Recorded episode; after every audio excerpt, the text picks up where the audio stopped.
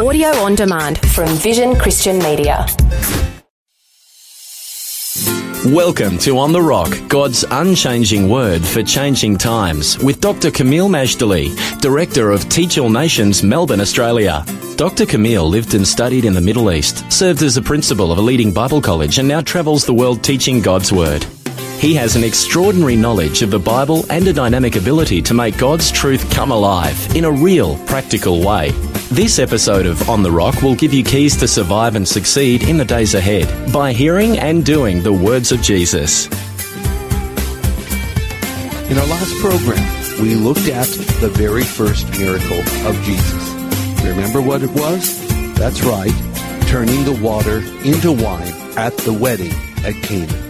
Well, he followed up this with an amazing act, and that's spring cleaning the house of God, and namely the temple of Herod in Jerusalem. He didn't make a lot of friends that particular day, although I think he also earned the respect and awe of others. It just depends on your spiritual point of view. So this is of course, the beginning of a high profile ministry which lasted anywhere from 18 months to three years. Jesus packed a lot into a short amount of time. But with all this, there came challenges galore. And Jesus met and exceeded and excelled in all those challenges. So let me read to you a little bit from our portion. The lesson is called Spring House Cleaning, and the Reference is John chapter 2, verses 11 to 17.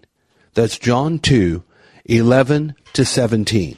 It says in verse 14, And found in the temple those that sold oxen and sheep and doves and the changers of money sitting. And when he had made a scourge of small cords, he drove them all out of the temple. And the sheep and the oxen, and poured out the changers' money, and overthrew the tables. Boy, it was as if the Lord was a big wrecking ball to the business as usual practice of those that were making tons of money in the temple. And I need to add that if you have read the Bible, you will see, especially in the Old Testament, there were periodic raiding of the temple. In this case, Solomon's temple in the Old Testament. It says that this Egyptian ruler or this Babylonian ruler or even this king of the northern kingdom of Israel would come into the house of God and take all the treasures out of the house of God. And basically it was their spoil or their booty. Ancient temples sometimes served as banks. People deposited their money there or more importantly, they were like art museums. They were had expensive, priceless, costly ornamentation, and therefore, because these temples represented God or the ancient gods of the Middle East people, there is always money involved. When it comes to the kingdom of God, we need to be very clear on something. Ministry is costly. Somebody has to pay for the printing of Bibles, for the building of buildings, for the maintenance of those in ministry, for all the equipment, and if you have a benevolence program, the soup that is prepared for the needy. It doesn't come for free. And money is a big thing. I heard, and this is a few years ago, that the cost of the Christian church in the United States was upward to $50 billion. I'm sure it's probably higher than that now. That's basically a billion dollars for every American state. And ministry in Australia per capita is no less costly. So it's not a case that people are so greedy for money and that somehow they are serving God with that intent in mind. It's just the nature of ministry. Yes, there is a lot of things we do in ministry that are without charge and beyond price, like preaching the word or visiting and praying for the sick or caring for the flock that has been put under our care. I mean, what price tag can you put on that? And bearing in mind that ministers don't normally work 40 hour weeks. They're on call so much of the time. Money is an issue and Jesus speaks about money, but we're going to learn that the most important things money cannot buy. Let me read to you now from the entire segment of John chapter 2, verses 11 to 17. Our lesson is called Spring House Cleaning, and it comes from John chapter 2, verses 11 to 17. So let's listen carefully to God's Word. This beginning of miracles did Jesus in Cana of Galilee, and manifested forth his glory, and his disciples believed on him. After this he went down to Capernaum, he and his mother and his brethren and his disciples, and they continued there not many days. And the Jews' Passover was at hand. And Jesus went up to Jerusalem, and found in the temple those that sold oxen and sheep and doves, and the changers of money sitting. And when he had made a scourge of small cords, he drove them all out of the temple, and the sheep and the oxen, and poured out the changers' money, and overthrew the tables and said unto them that sold doves, Take these things hence, make not my father's house an house of merchandise.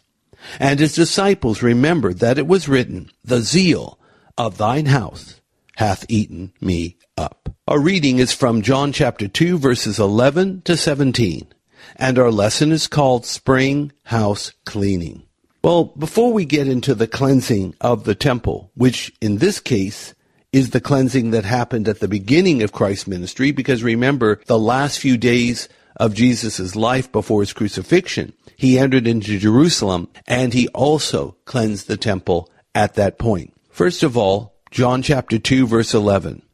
It says, This beginning of miracles did Jesus in Cana of Galilee and manifested forth his glory, and his disciples believed on him. John describes the miracle of changing the water into wine as, quote, the beginning of miracles.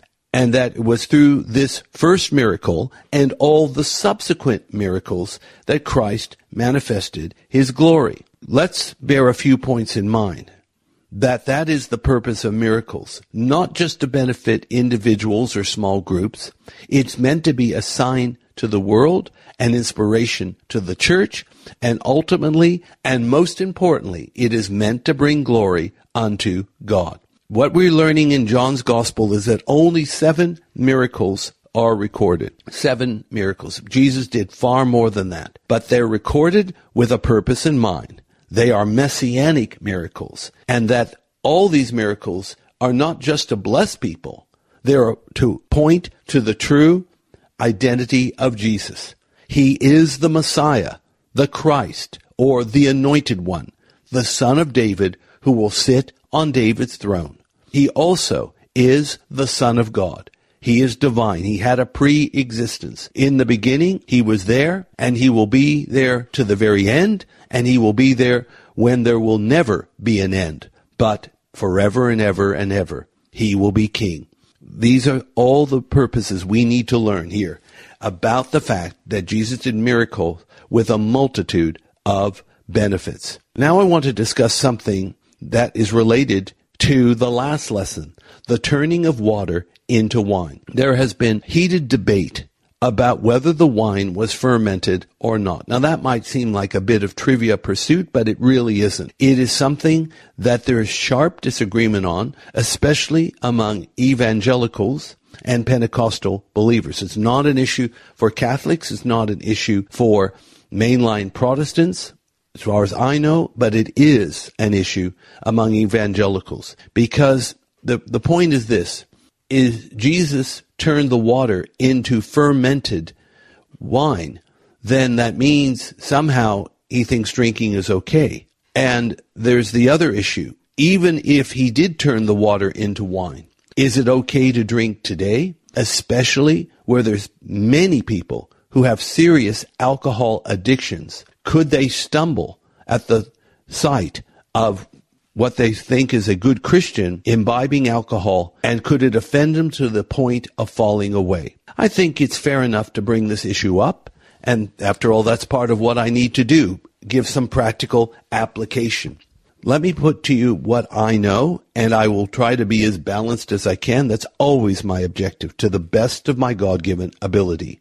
Some people think that it was real wine fermented. Some people think the wine at the wedding of Canaan was merely grape juice. Would the Son of God endorse fermented wine considering how serious a social problem alcohol abuse can be today? Now, there is a case for abstinence from any kind of alcohol, and it is strong and noteworthy. However, I think there's also a case to say the wine was fermented. One scholar argues that there was so much wine that everyone had they not only had the old wine, but now they had the new wine that Christ had made, if it had been fermented, and we're talking about hundreds of liters of wine, they would have all been in some kind of drunken stupor. If they were in a drunken stupor, how would such a scene manifest Christ's glory? Well, that's a very valid point. But there's something else to consider here too. There could have been literally hundreds of people at the wedding of Canaan. Not just from Cana itself, but from the nearby areas as well. So gallons of wine over several days may not be very excessive at all. That's another take. Now, let me put it to you in this regard with alcohol. Ultimately, what I'm going to tell you is follow diligently the advice of your local church. I think that is the wisest thing you can do. But I will say this. First of all, wine is mentioned in scripture. That is for sure in both testaments. Paul even told Timothy to use a little wine for his uh, often infirmities and for his stomach troubles. That's the first thing. Second, the Bible, I believe, is very, very clear that drunkenness is a sin and it must be avoided like the plague. And if someone doesn't have self-control over getting drunk, then best to not touch alcohol at all. And then the third thing is if your church says it's okay to drink or even just drink a little wine uh, for relaxation or f- for cardiovascular health, well, that's between you and your church. But please understand something. If you choose to do it in public and there's people who know you and see you do it, just ask yourself the question, will my liberty and partaking of this drink, will it cause someone to be offended? Will it cause someone to stumble? Will it cause someone to fall away? And in that, the New Testament is very, very clear. To cause someone to stumble is wrong, it's sinful, and it must not be. So I think there is a way forward. We need to be as accurate to what the scripture is saying as possible. And ultimately, as I said, you're best to get your advice from your local church. If they discourage alcohol, then don't take it. If they say it's okay, but in moderation and privately and don't offend anyone, well, that's again okay. Whatever you do, do it in faith because whatever is not of faith is sin. That's the best I can do now in the short amount of time we have to address this very important and practical issue. A few days in Capernaum, John 2:12. The Holy Family, or I'll call them the Holy Party, Jesus and his disciples, they traveled from Cana of Galilee to Capernaum. This is a distance of around 60 kilometers. Jesus, his mother, the disciples, and his brethren all come to Capernaum, where he made it his headquarters after he was rejected in Nazareth. We don't read of this rejection from Nazareth up to this point. It is mentioned in other gospels where the people of Nazareth basically kicked him out before they nearly killed him. These are people he grew up with. I mean, it would have been a very traumatic thing. But whatever he does, he does not stay in Capernaum for very long, though he will be based there during most of his ministry. However, here comes an important event, the Passover. John chapter 2 verse 13. The reason for the short stay in Capernaum is that the Jews' Passover was near and Jesus made the four day journey to Jerusalem. I might just quickly add that you're going to hear the term the Jews or the feast of the Jews. And it almost might seem like a bit pointed. It could be a better way to see this phrase, the Jews, as the Judeans, because there were Jews in Galilee, Jews in Judea, Jews in Jerusalem, and indeed there were Jews throughout the diaspora. It appears that there is a case to call these people Judeans, even though Passover was for all Jewish people. Just something to keep in mind as we proceed with the Gospel of John. So Jesus and the party are going to now visit Jerusalem because, well, it's a pilgrimage feast. Every male Israelite is commanded to appear before the Lord at the feast of Passover. From Nazareth or Cana, or actually in this case Capernaum on the northern shore of the Sea of Galilee to Jerusalem is probably a four day journey by foot. And then in verse 14, he enters the temple and he found a robust commercial enterprise was happening. The selling of oxen, sheep, doves, and also money was being changed. The cash register never stopped ka-chinging. That's when in verse 15, he does spring house cleaning. He made a scourge of small cords, and this would take a few minutes, meaning he was not having a temper tantrum or being impulsive. What Jesus was about to do was very much premeditated. With the scourge, he drove out the sheep and oxen from the temple and poured out the money on the floor and overthrew the tables of the money changers. What a mess. After all, cleansing was part of Passover preparation, was it not? Get rid of all the leaven found in the house so that you will be symbolically clean of the pride and of the sin that is represented by yeast or leavening agents. But instead of cleansing the leaven out of the house, Jesus was expelling greed from the temple. And he makes this interesting statement in John 2:16. He goes from action to words. Get rid of these things. You have turned my father's house into a marketplace.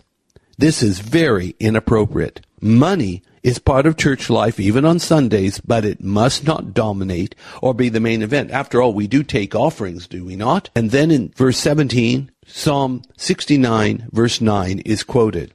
In fact, Jesus' actions remind his disciples the words of Psalm 69, the zeal for God's house has consumed him. And so, this is the cleansing of the temple, the spring house cleaning. And that's the title of our lesson.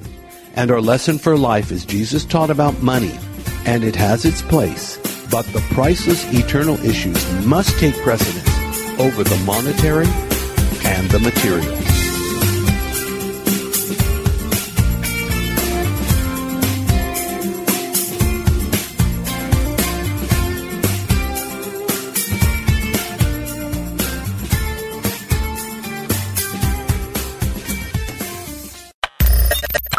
For taking time to listen to this audio on demand from Vision Christian Media.